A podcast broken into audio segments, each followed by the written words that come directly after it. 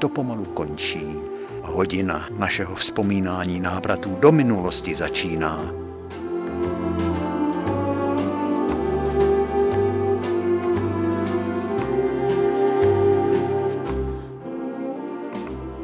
Když starý dětkové na Pavlíkovský návsi začali vyprávět o vedrech, který zažili v první světové válce na italské frontě, tak my děti jsme vyvalovali oči. Všecko, o čem byla řeč, tak jsme si představovali tak živě. Víš, Žaninko? Nechceš švestičku? Tu máš, vem si.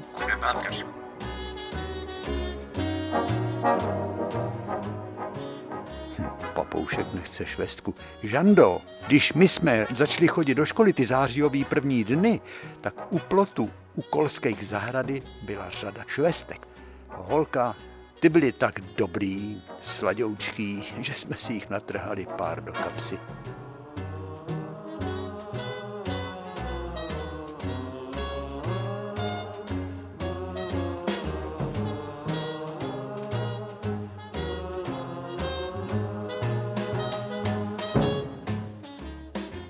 K svačině jsme je jedli ve škole, no jo, kde jsou ty časy.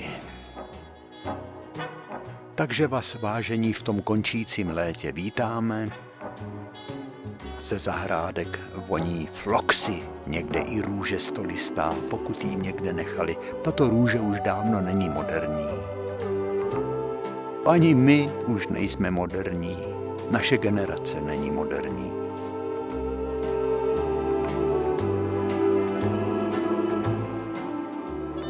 Ani ty naše vzpomínky na ty zmizelý světy, na ty nemoderní zmizelý světy možná, že těm mladým už nic neřeknou. Ale pro nás je to velký bohatství.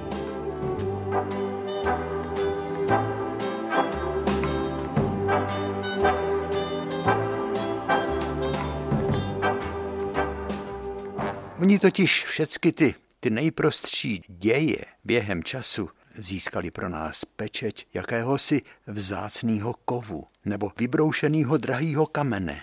A dnes se vůbec divíme, jestli jsme to opravdu byli my, kteří jsme tenkrát před těmi víc než 60 lety v těch prvních zářijových dnech utíkali do školy. Prvňáčci na zádech tašku, v ní dva krajíce doma pečenýho chleba, namazanýho doma vyškvařeným semletým škvarkovým sádlem, No jo, ale když ono to tak chutnalo. A pomazánka z toho škvarkového sádla a pomazánky třeba husí jatýrka, v husím sádlíčku. To už nám nikdo neveme, ty vzpomínky, vidíte. Tak v té tašce na zádech s tím domácím chlebem, namazaný doma vyškvařeným sádlem, dvě, tři jabka, pár švestek, který jsme si natrhali u kolských plotů.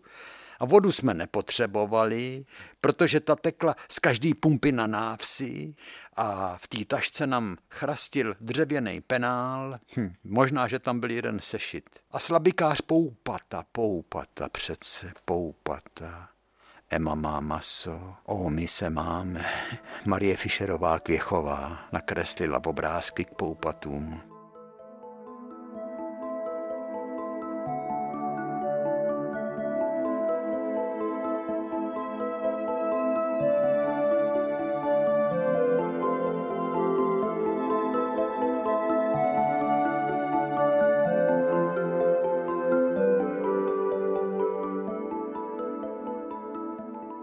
Hlavně v té tašce byla břidlicová tabulka.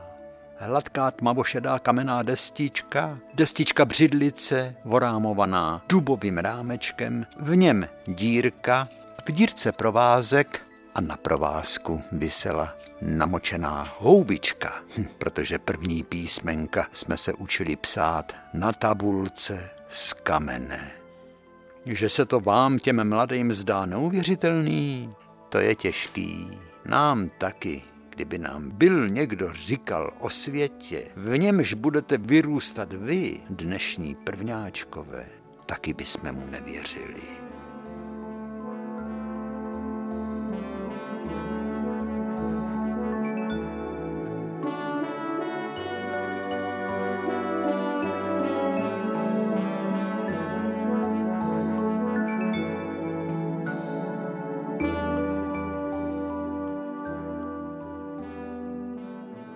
Té tašce, kde my jsme měli břidlicovou tabulku, vy máte kalkulačky, mobilní telefony kombinovaný s foťákem a k svačině místo doma upečeného chleba si kupujete v automatech na školních chodbách to, na co máte chuť, protože maminky vám dávají kapesný.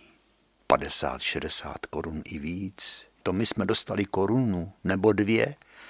Koupil jsem si housk v Dusilovic pekařství na Rakovnickém náměstí, když jsem chodil do Měšťanky. A na Pavlíkovské škole depák. To je jedině svačina z domova. No a tam si koupíte vy dneska za to vaše kapesný tu nějaký sendvič, nějakou bagetu a hlavně si kupujete vodu, protože to se stala taková věc, že už se nedá pít z každý pumpy na návsi.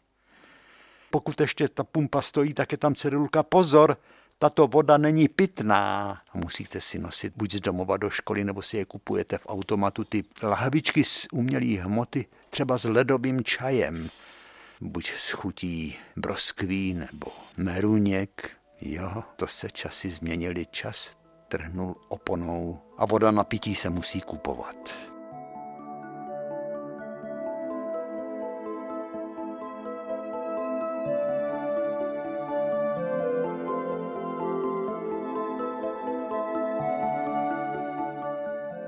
Životodárná voda, která byla v každý studánce skoro pod každým keřem, se vytratila.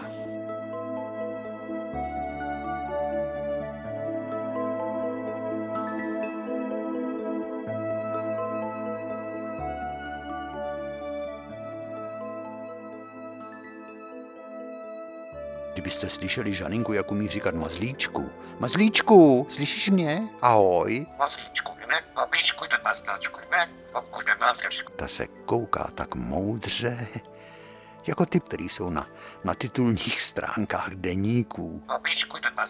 Dělá fóry. No jo, jako jeden předseda nejmenované politické strany, viď?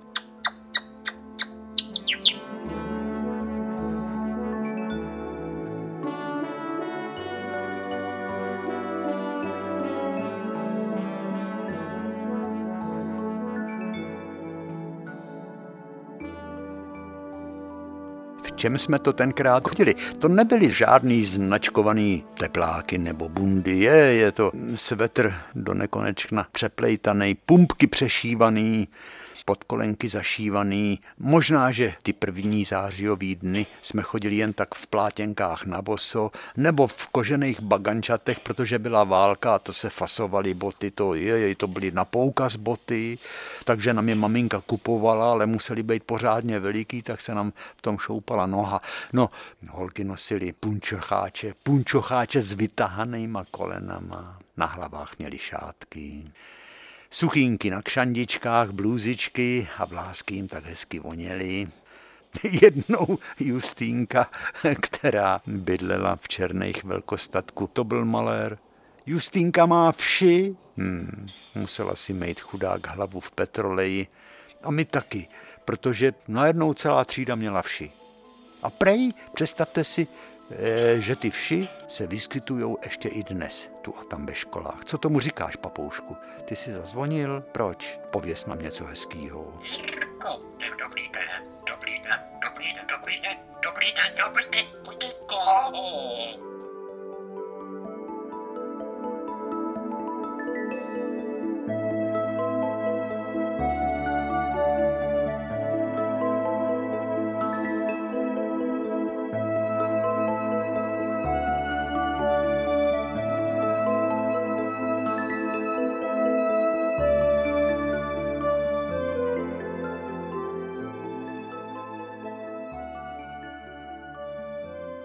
Zvenku jsou slyšet letadla, který tady blízko nás přistávají nebo startujou podle toho, jak fouká vítr.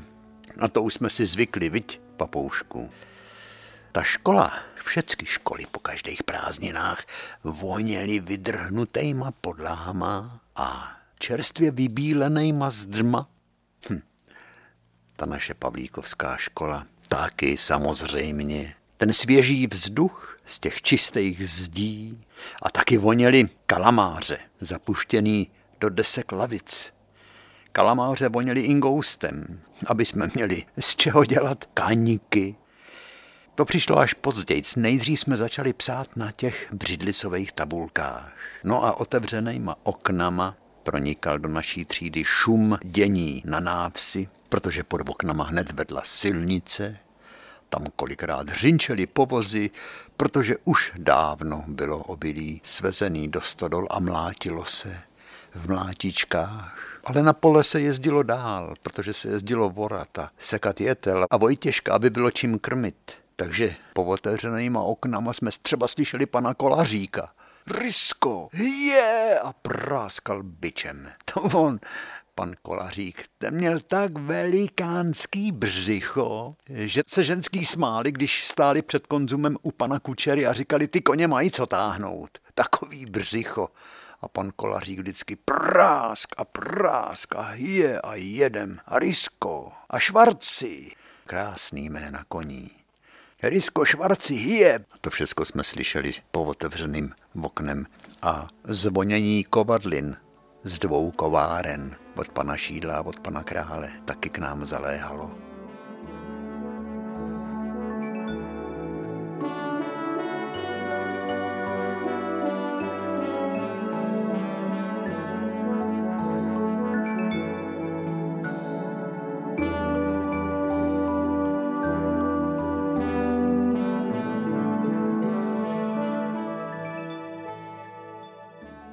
Z jižních oken školy bylo vidět, jak mezi stromy, mezi šeříkovými keři stojí malej, prkenej, včelín pana řídícího učitele Řežábka. A včely v těch zářijových dnech už klidně, jen tak klidně poletovali. Protože snůžka medu už dávno skončila. Med byl dávno vytočen, včelstva už byla nakrmená cukrem touto dobou dávno. A všimli jste si, že skoro kolem každé školy, kolem každé fary, kolem kostela rostou lípy, ale lípy několika druhů, protože jak páni řídící učitelové, tak páni faráři včelařili. A museli se postarat o to, aby lípy kvetly co nejdéle, etapově. Tak proto sázeli ty různý druhy lip. Jedna rozkvetla a druhá začala a odkvetla a pak začala třetí lípa kvíst, takže snůžka lípového medu trvala skoro měsíc. No a dodnes ty různý druhy lip v Pavlíkově stojí.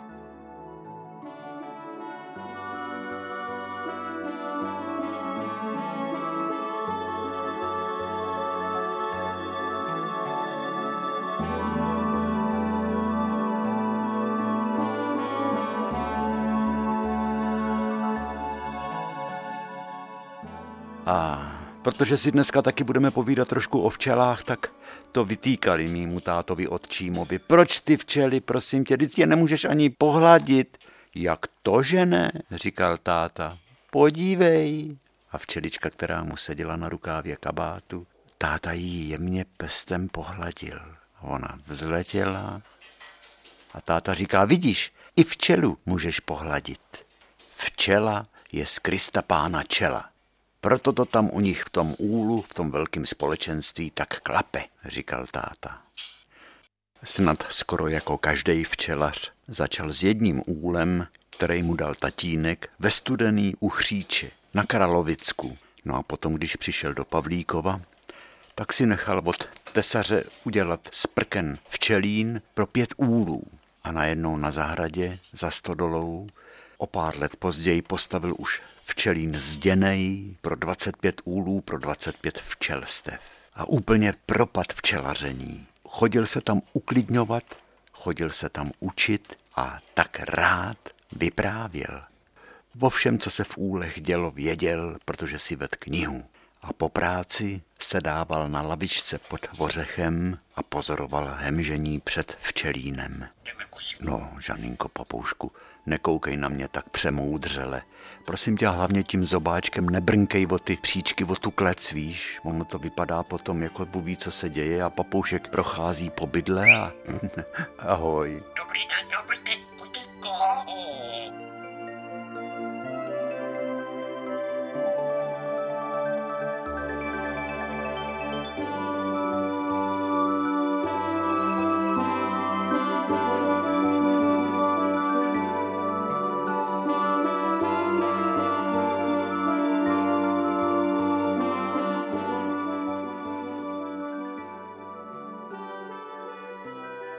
lavička pod ořechem. Já si vzpomínám dodnes. Teď nevím, jestli to bylo na jaře nebo na podzim, ale babička přinesla proutek s kořínkama. Prej to byl vořech vlašák, ne, papírák. Ten bude mít chlapče z kořápku jako z papíru. Tu rozlomíš i tvejma dětskýma prstama. Proutek byl vysoký tak do mýho dětského pasu. Tak jsme jej s babičkou zasadili do mazlavý země, do rohu naší zahrádky. Zasadili jsme, jak se sázet má, mírně přišlápli a babička ho přivázala k silný tyčce, aby mu něco neublížilo. Hlavně vy harantí malí, který si tady budete hrát na tom písku. On byl kousek vedle pískoviště, skoro na každém dvorku na vesnici bylo. A za pískovištěm bylo zase popeliště, kam babička vysejpala popel, kde se popelily slepice, tak jsme si tak hráli mezi tím nově zasazeným vořechem a popelištěm. Na písku jsme dělali hrady bábovky a pořád se tam povolovali takový chátrající starý krámy, dětský hračky. I dřevěný hrad nějaký s cimbuřím a věží tam byl. Tak dávejte na ten vořech pozor. A čas plynul a válka skončila a přišla válka studená a vořech rost jako z vody a začal opravdu rodit papíráky vořechy. Žádnej nemá tak dobrý vořechy jako my, říkala babička hrdě. To jsme ten vořech dobře zasadili, vytíříku. Ten vořech to dění na dvoře pozoruje dodnes. A v takových dnech končícího léta, kdy tak oma mě boní floxy, když maminka s tátou přišli z krámu, tak si šli alespoň na chvilku sednout po dvořech na lavičku, aby ty přilétající včely, vracející se po každodenním putování po celém kraji, sklidnili jejich mysl.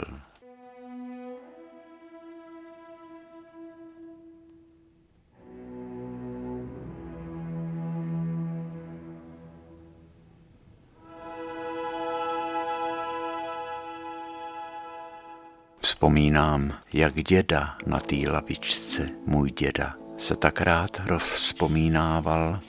On moc nemluvil, on se ani moc nesmál. Jako by jej něco tížilo. On se neuměl smát na celý kolo, jako dětkové v sousedství, třeba pan Truxa, pan Kotík, nebo pan policajt Kepard, nebo cestář Kopecký, ty vedli někdy štiplavě pichlavý řeči o všem možným, o politice, sedlácích, o sousedkách a něco řekli a sami se tomu řechtali. A můj děda se jen usmíval. Možná, že to bylo tím, že nemohl dělat oběma rukama, jako v ostatní chlapy, protože přišel z první světové války s levou rukou ochrnutou. Ale později se ukázalo, že v tom bylo ještě něco jiného. Bylo v tom to, co babičce řek, než zavřel oči. Mařenko, já s tím nemůžu odejít jen tak do hrobu, abych tě to neřekl, víš? V tom zasněženém lese v Karpatech požádal jsem Pertla ze skřivaně, aby mě střelil. Abych v té válce neumřel úplně, víš, tak abych byl raněný. Jenomže on mě střelil tak, že mě přestřelil šlachitý ruky a ty nervy tak, že ta ruka vochrnula, víš, a proto já jsem tě nemohl pomáhat s těma těžkýma pracema, ty jsi to musela chudinko moje zlatá dělat všecko sama, mě to je tak hrozně líto, že jsem tě připravil tak těžký život, já se tím trápím a já, když tě to takhle říkám, tak se možná tím přestaneš trápit a odpustíš mě to. Babička byla, že by se krve v ní nedořezal.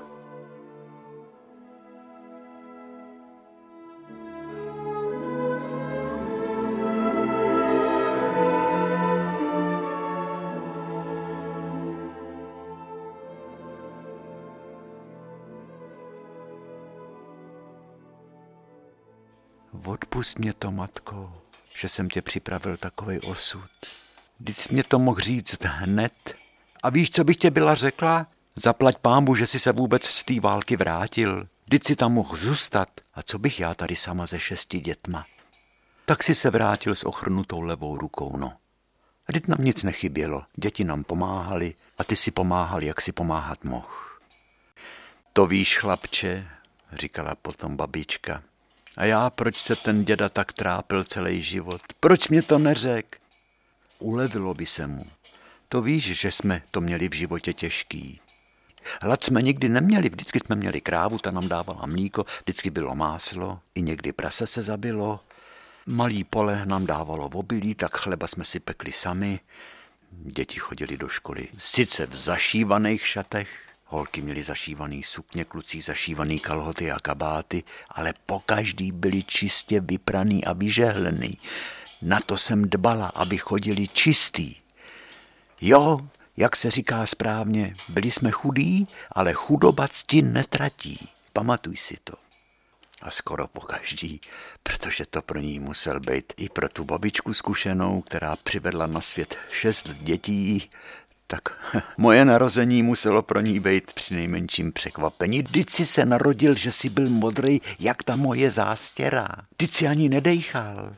To byl tak dlouhý porod hochu až v pět hodin odpoledne toho 14. září. No a porodní bába tě nejdřív dala do studené vody, pak do teplé vody, nafackovala tě a pak si začal konečně plakat. A táta tvůj si oddych.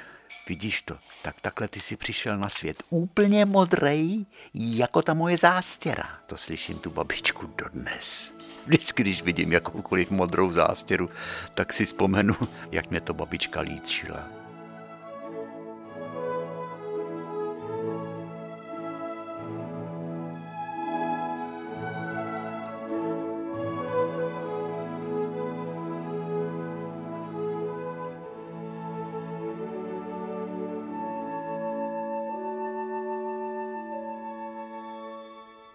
Ta lavička jako kdyby každýho vybízela. Zavzpomínej si, jak jsi žil. Pověz to. Maminka se mě tam jednou ptala. Pamatuješ si vůbec na tátu tvýho Adama? Jak chodil rovně, kouřil číbuk, ty si za ním cupital, když odcházel k trafikantovi Vidrovi na návštěvu, tam to měl rád v trafice, nebo když odcházel do hospody Kirkovským zahrát si karty, to víš nemocný člověk. Co má dělat? A doma se mu být nechtělo, protože viděl tebe, viděl mě. On musel hledat zapomnění, tý pitomý zakouřený putice. A já jsem mu říkala, táto, nechoď tam do toho kouře. Dit ti to nedělá dobře. Dit potom přijdeš a kašleš. A víš, co mě řek? Co má schořet, ať schoří, a kdo má umřít, ať umře.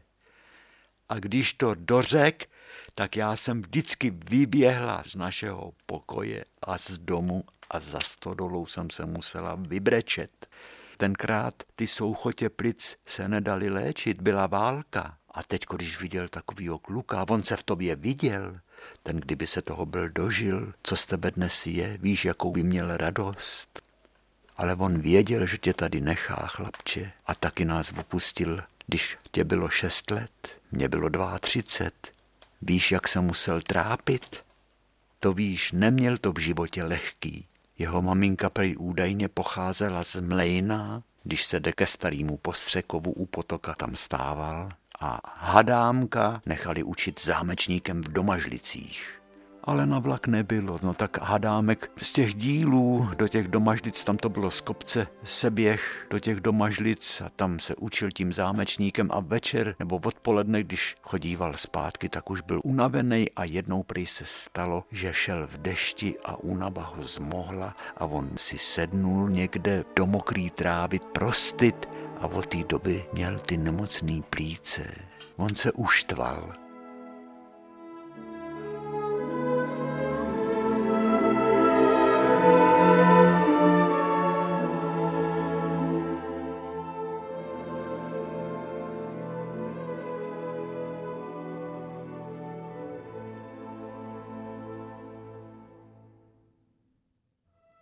Ale tady u nás v Pavlíkově byl šťastný a lidi ho měli rádi. Dokonce dělal předsedu klubu sportovců, jak hokejistů, tak fotbalistů. To si vzpomínáš, ne? No, to si vzpomínám. To už jsem začal chodit do školy. To už mě podepsal vlastně poprvé a naposled moje první pololetní vysvědčení. Ten dokázal blbnout taky. Vzpomínáš si, jak jsme za ním chodili pomáhal lesnímu Matějovskému za všetatama kácet stromy. On je teda nekácel, tu těžkou práci dělat nemohl. Žaninko drž zobák. Tam taky zpívali v tom lese ptáčkové takhle, ale líp, než zpíváš ty. On tak jenom jako loupal ty kmeny a my jsme mu tam přinášeli Já jsem uvařila v oběd, dala jsem je do kastrůlků a teď jsme šli za ty všetaty těma polníma cestama. Bylo nádherný jaro a my jsme si zpívali, byli jsme šťastní, protože jsme si mysleli, že to tak bude pořád. Zpívali jsme si všechny písničky, které nás napadly a že si zpíval dvojhlasně? A přinesli jsme tátovi na paseku ten oběd, on se najet a najednou začal blbnout, někde se tam objevil had, slepíš a víš, že ho po tobě hodil. Já říkám, to si vzpomínám přesně, jak jsem měl najednou na klíně takového malého stříbrného hádka, jak jsem se vylekal. Ty si se tenkrát strašně lek. Já jsem řekla, Adame, ty toho kluka úplně zblázníš. Ale neboj se, Jiříku, to je takovej malej hádek, říkal táta, ten neublíží, víš? Pak jsme zase šli zpátky a celou cestu jsme si zpívali a ty jsi měl nejradši tu písničku, když jsem já sloužil to první léto, vysloužil jsem si, co to bylo? Vysloužil jsem si kuřátko za to, a to kuře krákoře. Potom bylo, jak když jsem sloužil to druhý leto a třetí leto a ta kačka byla to tlačka, se tam taky zpívalo a to kuře krákoře běhá po dvoře a když se zpívalo má matička pláče doma v komoře, tak víš, že jsi měl ve očích slzy. A já jsem řekla, táto, podívej se, tomu dítěti je z toho zpívání dobreků. A táta se smál a říkal, není, že tě není dobreku Jiříku, viď? Že si představuješ, jak ta kačka bláto tlačká, viď? A cesta nám rychle uběhla a rozradostněný po hezkém dnu jsme doma zasedli k čaji a k bábovce a mysleli jsme si, že to tak bude pořád. No a nebylo.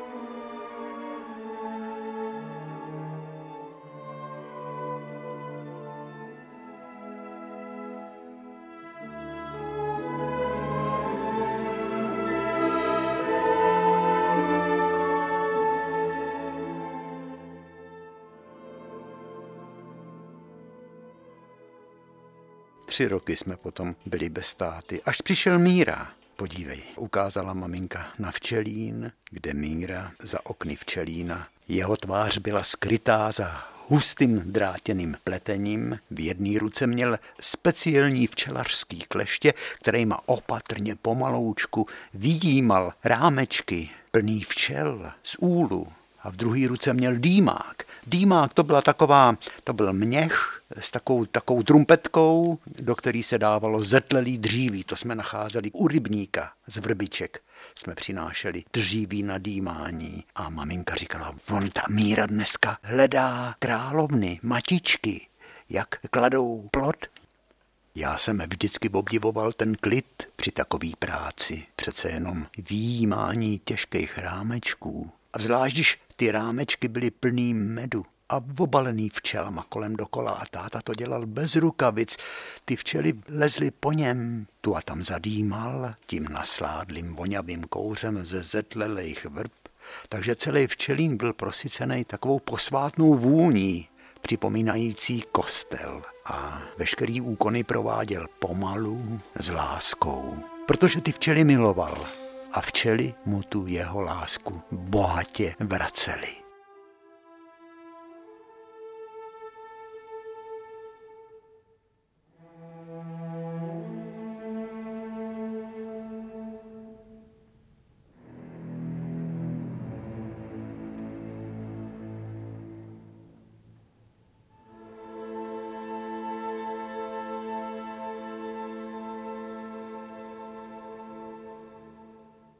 Tajemný společenství včel a jak rád ten táta to dění kolem včelína z lavičky pod dvořechem pozoroval.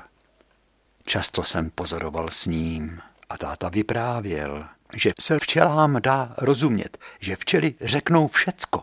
Včely řeknou, kdy začne pršet, přesně. A to jsme mohli vidět, když jsme se podívali proti obloze, že celá obloha je plná čar. Ty včely letěly tak rychle, tak rychle po obloze se vraceli, aby to stihli před deštěm, že psali jenom takový dlouhý čáry nad našima hlavama. A každá přistála přesně na svém česně a okamžitě zmizela v úlu, aby uvolnila místo dalším. To je rychlost, to je schon, říkal táta. A s prvníma kapkama deště už byl klid. Jo, všechny už jsou doma. Tak to ty mý holky všechny stihly. No všechny možná ne, některá třeba se stačila schovat pod nějakým listem. Jedna včela žádná včela, protože v tom úlu je pět až 50 tisíc včel a jsou rozdělený podle stáří a dostávající úkoly podle stáří. Mladušky nejdřív opečovávají královnu a potom přechází k dělnicím a staví plásty, nebo z nich se stávají krmičky, těm se tvoří ve žlázách mateří kašička. To je tak vydatná, já tě dám ochutnat, chceš? A šli jsme do včelína, kde měl v lahevičce kousek mateří kašičky. Taková hnědá, jako by jížka to vypadalo. Jak to chutnalo? No taky jako jížka. Taková zvláštní, intenzivní, ale těžko popsatelná chuť. To budeš mít sílu. No já jsem měl sílu, že budeš kameny lámat. Tak jsem měl sílu, že jsem lámal tušky při kreslení. No, touhletou kašičkou se krmí plot a možná, že i příští královna.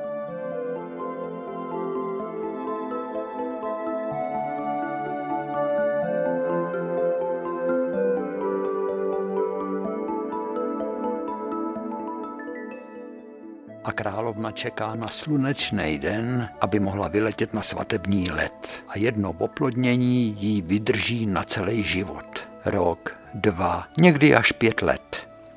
A ve vrcholných dnech klade až 1500 vajíček denně. Představ si, kolik jich teda za život taková matička naklade. To je možná několik set tisíc. Jo, včely mají svůj rozum. To si říkám, když v loni jsem jim dal do medníku, každý úl byl rozdělený na spodní a hořejší část, plodník a medník. Do každé části se dalo nahlídnout prosklenýma zadníma vrátkama. A táta říkal, já jsem si myslel, že když loni byl takový jiný květen, dal jsem jim o tři rámečky víc a byli spokojení, že jim to dám letos zas. Ne, Ono všecko bylo jinak, protože počasí bylo jiný, byl jiný květen i červen a oni ty včely jsou chytrý, že si všecko zařídí tak, jak to vyhovuje jim. Oni mají svůj rozum. A ten pohled skrz sklo na ty tvorečky ušlechtilý, jak se tak hemží, něco tajemného dělají, ten byl uchvacující. Je, je, je, hele, tady je matička. A má bledě modrý číslo tři, Táta totiž si matičky čísloval.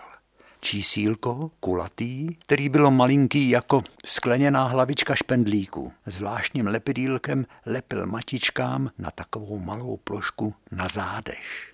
Takže se pohybovali v úlech matičky se žlutými, oranžovými, zelenými, tmavomodrými, světlemodrými, bílými, červenými čísly – a přesně barva určovala, ze kterého roku ta matička je, tedy jak je stará ta matička. A dala se rozpoznat hned, protože to čísílko mělo takovou jasnou barvu.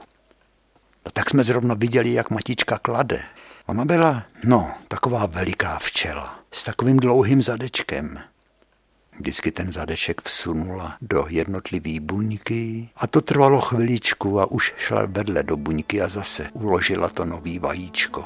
A hned to nový vajíčko překontrolovali ty včeličky, který matičku doprovázeli, jestli je všecko v pořádku a možná, že je hned nakrmili.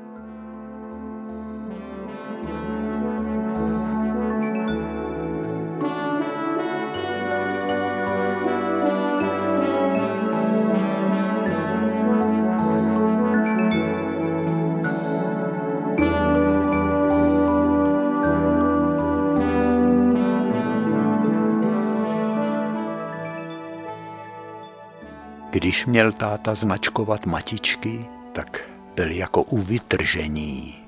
To byl téměř posvátný akt. Na to měl zvláštní klícku s takovým šoupátkem, ze kterým se ta klícka dala zavřít.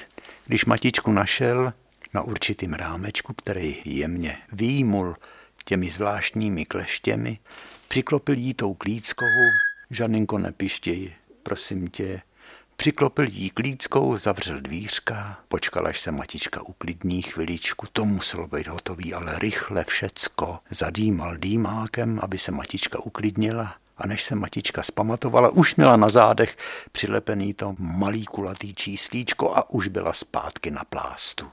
a už včelí ji opečovali, pacička mají ošahali, jestli je všecko v pořádku a už se nám ztratila z očí. A už začala královat, protože to byla včelí královna. Život šel dál, i když měla číslo na zádech. A táta si ji hned zapsal do zvláštní knihy a tak měl zapsaný skoro všechny matičky ve všech úlech.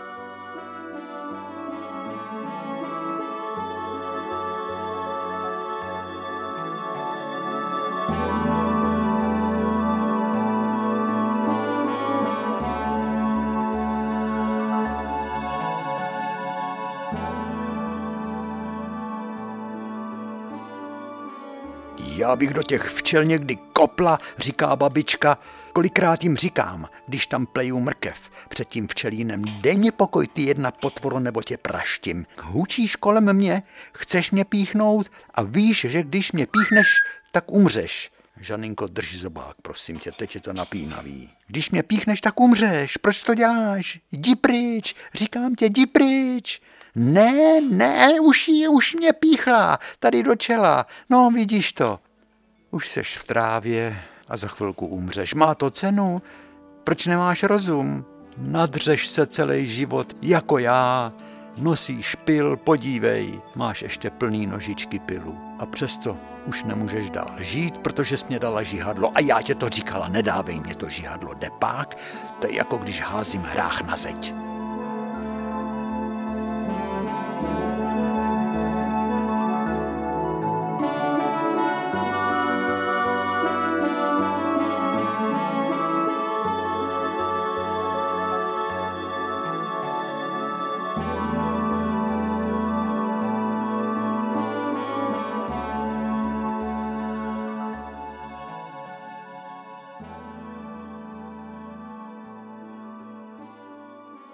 Co ty včely dneska tak blázní, podívej se, Olínku.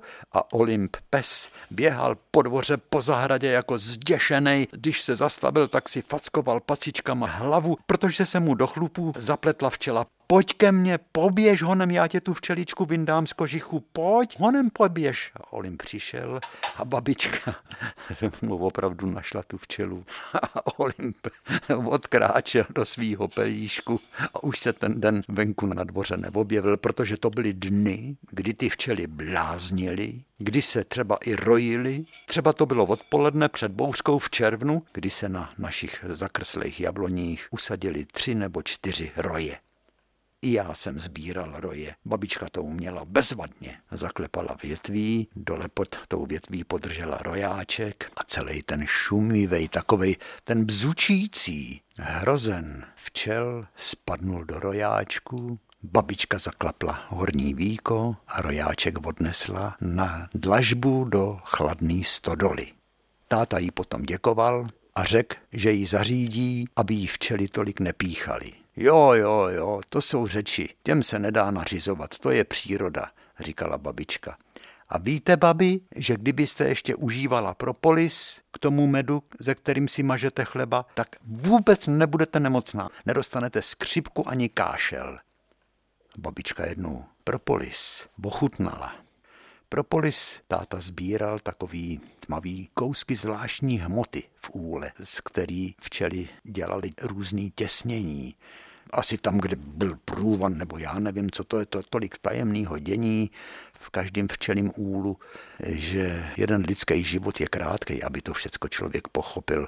A táta sbíral ty kousky tohoto propolisu nakládal je do čistého lékárenského lihu, pak je filtroval přes filtrační papír a ředil do zvláštních láhviček lékárnického lihu, který kupoval v rakovnický lékárně a dával to svým kamarádům.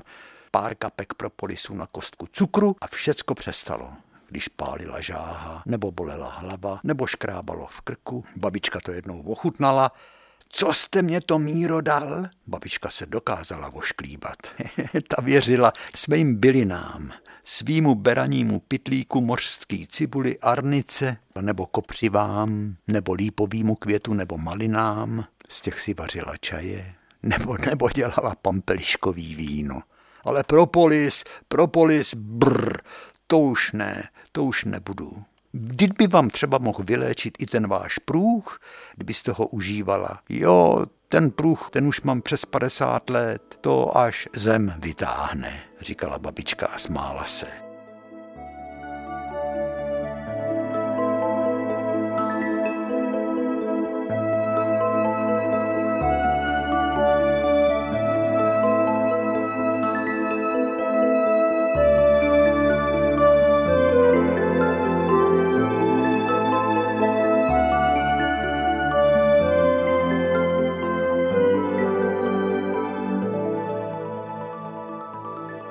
To byl poklad, když se vyndal z úlu rámeček, těžkej, plnej medu, zavíčkovaný z obou stran.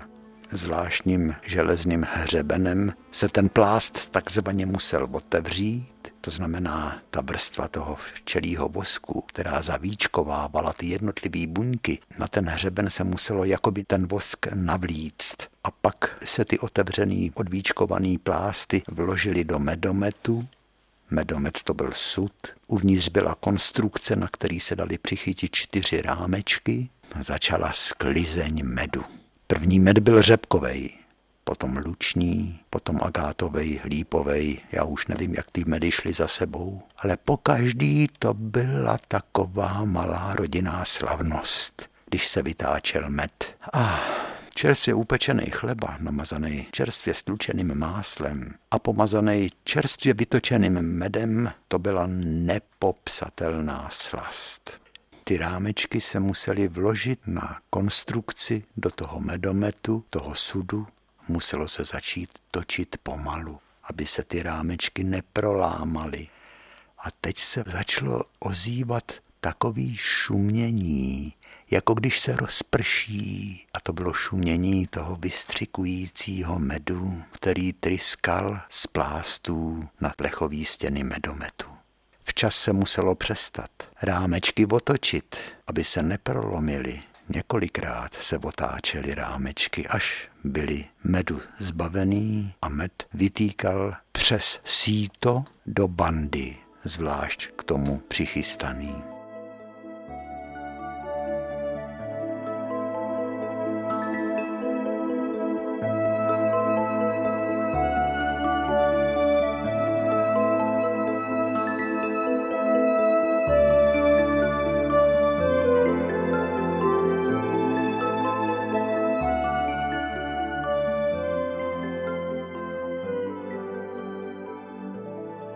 Byly různý druhy medu, různě barevný, různý chutě. A starý, steřelý, zahnědlý včelí plásty se vyvařovaly, aby se získal včelí vosk, velmi vzácná to surovina, ze kterého se potom lisovaly mezistěny. Mezistěny to byl takový základ, základní vrstvička v každém rámečku v úlu, aby včely nemuseli stavět základy a mohli stavět ty buňky už do vyšších pater. Pro ty mezi stěny se jezdilo do Prahy, do Křemencové ulice, naproti hospodě u Kalicha. Možná, že tam ta prodejna je dodnes.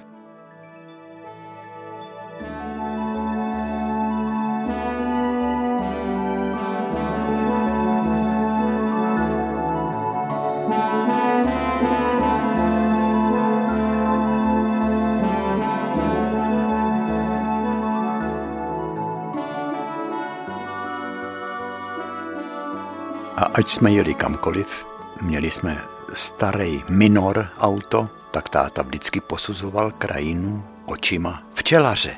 Pozoroval, kde jsou bohatý agátový porosty nebo lípy, nebo zkoumal složení lesů, protože když medujou lesy, tak včely přinášejí do úlů dobrej, chutnej, vynikající černý lesní med.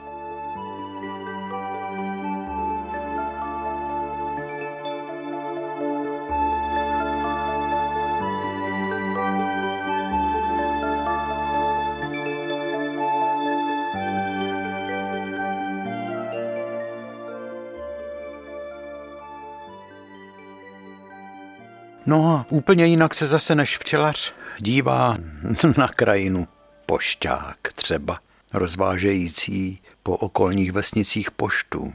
Protože ví, že ve Všetatek, až pojede do Dolíku s rentou pro hospodskýho Hornofa, tak sice pojede nejdřív z kopce ale vždycky, když bude šlapat potom pěšky ten kopec nahoru, tak se spotí.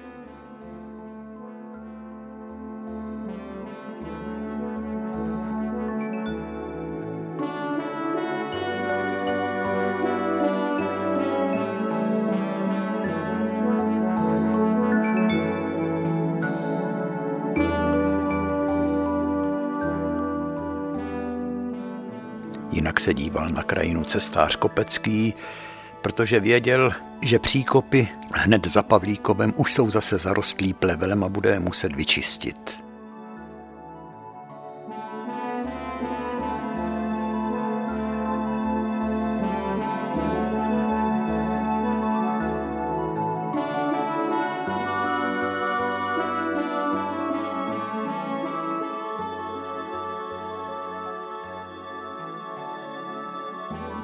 No a jinak se dívají na krajinu hasiči, ty se bojí každýho stohu, kde by mohl vypuknout požár. Myslivci, který posuzují kraj podle toho, kde se houfujou zajíci, kde má noru liška nebo jezebec, kde se schromažďuje černá nebo srnčí. A ženský zase posuzují krajinu podle toho, kde jaká tráva roste, kde si můžou nažít srpem dobrý krmení pro berana nebo kozu nebo králíky.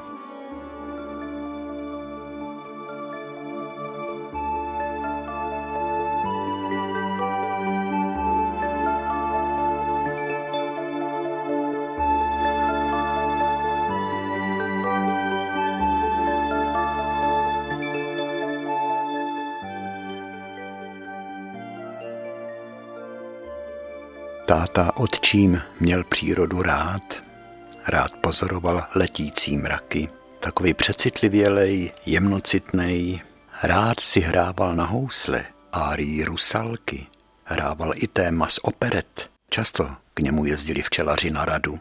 Táta byl člověk, který ctil stav živnostníka a vyžadoval, aby byl taky jako živnostník považován.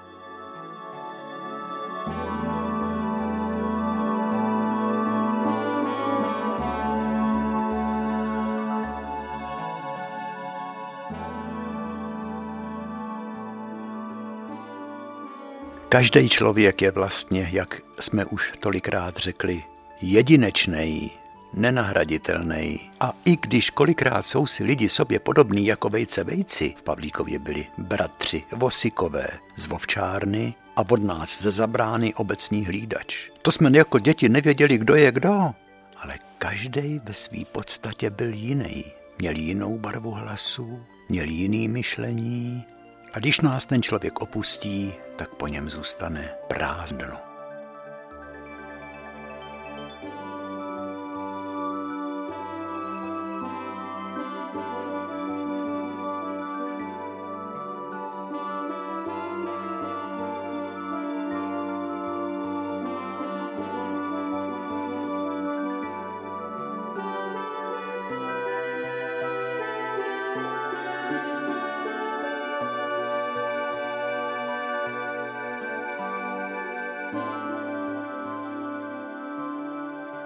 Lavička pod vořechem, včelín, pořád vidím, jak se tam míhá děda, babička, slyším jejich hlasy, vidím tátu odčíma, jak zkoumá jeden rámeček, který pomalu opatrně výjímá z úlu. Touto dobou už včely byly nakrmený, už se chystali k přezimování. Vidím maminku a vzpomínám na to, co jsme si říkali na lavičce.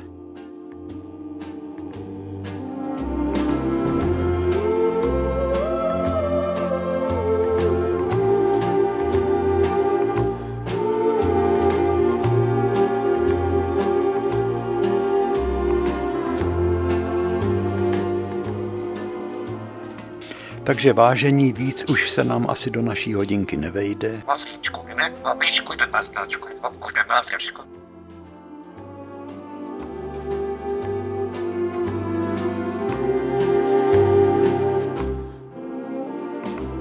Možná, že Žaninka příště řekne něco víc, nejenom mazlíčku, teďko zlobí, darebo.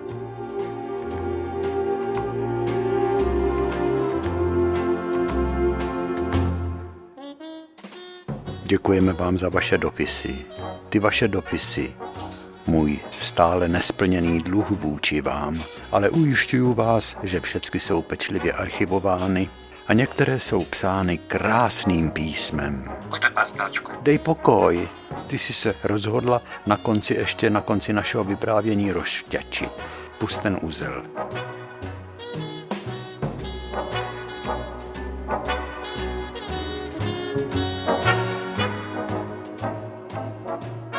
Děkujeme vám za vaši přízeň, za to, že jste nás poslouchali až do konce.